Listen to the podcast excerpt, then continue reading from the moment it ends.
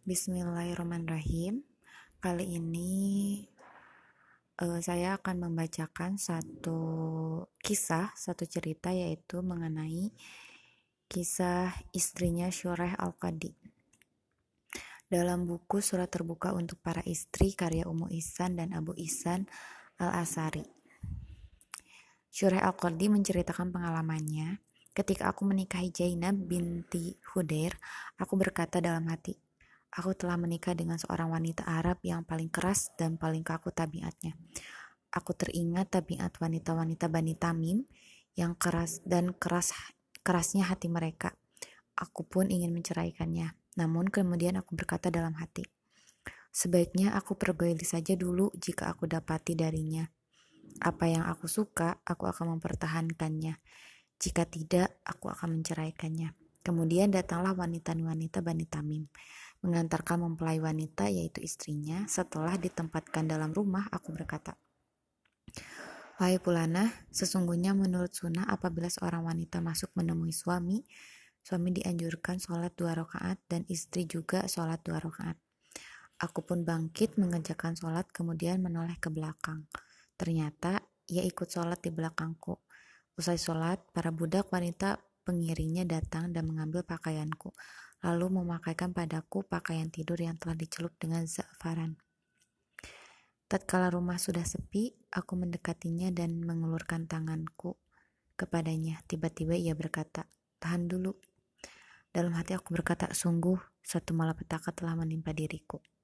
Kemudian Zainab memuji Allah lalu memanjatkan solawat atas Nabi. Setelah itu berkata, Aku adalah seorang wanita Arab, demi Allah, aku tidak pernah melangkah kecuali pada perkara yang diridhoi Allah.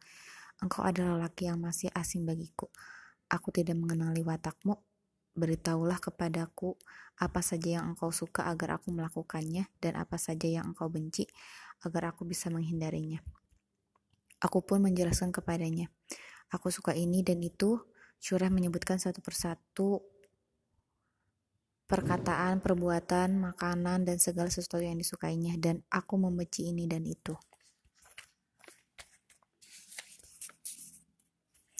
Ia berkata, beritahukanlah kepadaku siapa saja anggota keluargaku yang engkau suka bila ia mengunjungimu.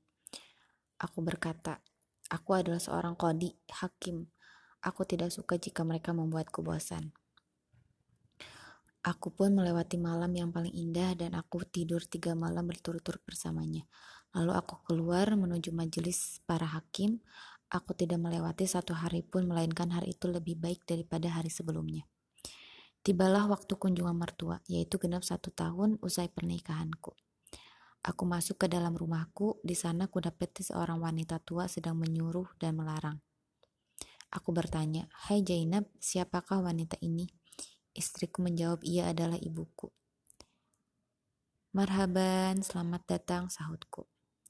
Ibu mertuaku berkata, bagaimana keadaanmu, wahai Abu Umayyah? Alhamdulillah, baik-baik saja, jawabku. Bagaimana keadaan istrimu? Tanyanya. Istri yang paling baik dan teman yang ideal, ia mendidik dengan baik dan beradab dengan baik pula, jelasku.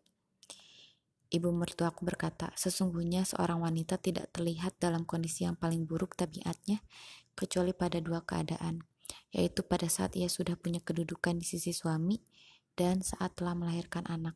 Jika engkau melihat pada perilakunya sesuatu yang tak berkenan, pukul saja dia, sebab tidaklah kaum lelaki memperoleh sesuatu yang lebih buruk dalam rumahnya selain wanita warha. Wanita warha yaitu wanita yang tak memiliki kepandaian dalam melakukan tugasnya. Syuraih melanjutkan penuturannya.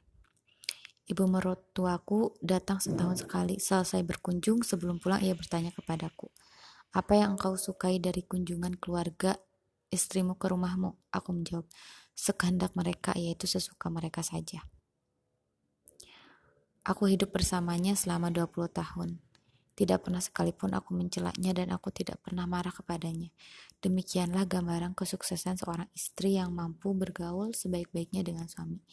Ia berusaha mengenali karakter suami sejak awal pernikahan sehingga dapat membantunya dalam menentukan sikap yang tepat dan tidak menyusahkan. Begitu kisah tentang istri Syurah Al-Qadi. Uh, semoga di kisah-kisah atau cerita atau bacaan selanjutnya kita dapat mengambil hikmah-hikmah yang lain juga. Assalamualaikum warahmatullahi wabarakatuh.